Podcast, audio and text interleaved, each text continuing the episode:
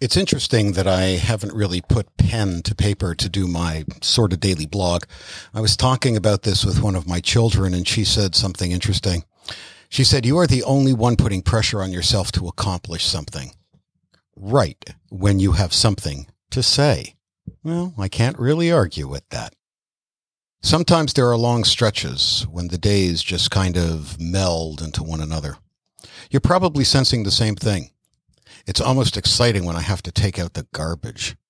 It's become the highlight of the week so far as outdoor activity goes.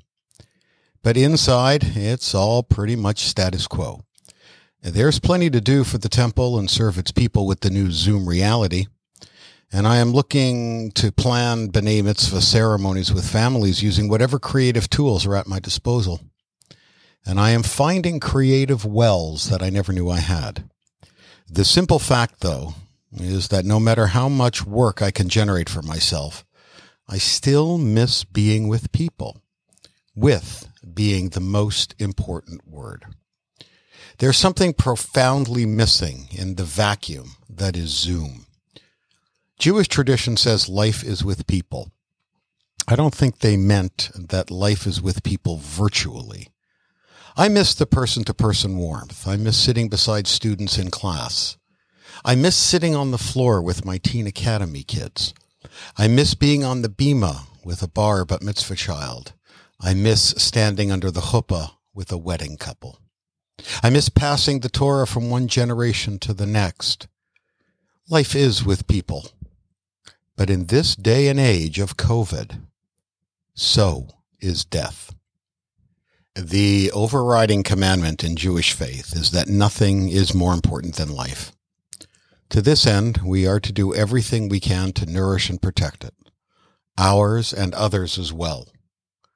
Two traditions are in necessary tension. Life is with people, but if you are with people, you very well may get the virus and die. We all have been patient, and we will all have to be even more patient. Most people get it. Close quarter businesses like restaurants are very afraid that even though the government may encourage you to open, like Wisconsin, people are going to be confident enough to go inside with a still present virus for which there is no vaccine? Are they going to be so confident? Some, for sure. Others, no way. And the only reason we never gave any thought to going to a restaurant before this is because our parents made sure we got our childhood vaccines. If not, we probably wouldn't have lived as long as we have. But that's beside the point. What we are seeing at this point in the pandemic is a human response to the crisis. Being cooped up has given rise to the two tensions and a path to reconcile them by ignoring one of them. There is a cognitive dissonance that has a hard time reconciling life is with people and therefore choose life. To reduce that dissonance, we engage in mental gymnastics. We seek out others who dismiss the risk, thereby reinforcing our own choice and bias. Maybe we tell ourselves that the number of dead is a lie, or at best grossly misleading. Or maybe we tell ourselves that we are immune to the disease. Whatever path we take to reduce the dissonance, it is a built in, hardwired part of who we are. Whatever path we choose, it is a form of magical thinking, and humans are experts at it. To see the videos of the packed bars and restaurants in some now open states is to watch how humans can suppress their most basic instinct to stay alive versus their desire to be with others. I may get angry that they are putting me in danger since they are openly and willingly exposing themselves. But I can't get mad at their magical thinking because magical thinking is as natural to people as breathing. How we deal with the competing Jewish traditions will determine how each of us individually emerges from the pandemic if we do everything right.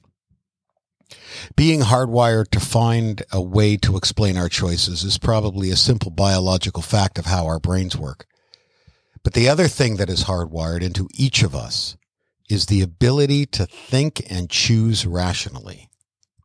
Falling in love may be the expression of the heart over the head, but marriage is the dominance of the head over the heart. The same is true at the beginning of this week. Let's feel the joy of a new week.